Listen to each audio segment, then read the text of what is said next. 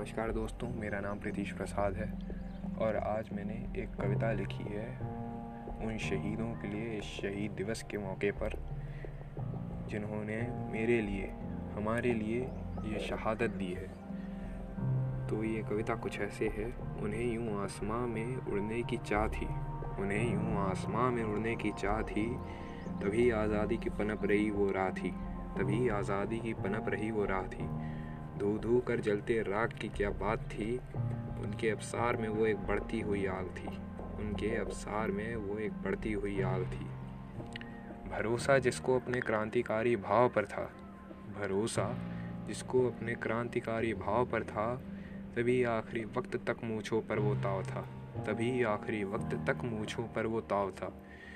सुखदेव जितना कहाँ किसी में वो साख था, सुखदेव जितना कहाँ किसी में वो साख था, उनके जैसा हर एक एक लाख था, उनके जैसा हर एक एक लाख था। जिसको इश्क भी किसी ख्वाब से ना था, जिसको इश्क भी किसी ख्वाब से ना था, उसकी इकलौती मोहब्बत इनकलाब था, उसकी इकलौती मोहब्बत इनकलाब था। हर गिरता लहू उसका लहू ही बढ़ाता था, हर गिरता लहू उसका लहू ही बढ़ाता था। ऐसे ही नहीं वो आज़ादी की गीत गाता था, ऐसे ही नहीं वो आज़ादी की गीत गाता था।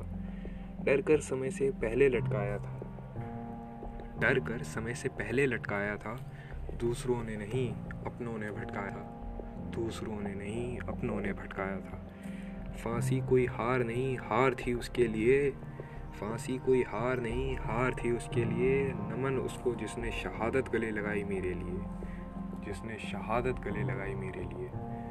अगर आपको ये कविता अच्छी लगी हो तो इसको अपने दोस्तों के साथ ज़्यादा से ज़्यादा शेयर करें, ताकि वो भी इसका आनंद उठा सकें और उन शहीदों को याद कर सकें, उनकी शहादत को याद कर सकें। धन्यवाद।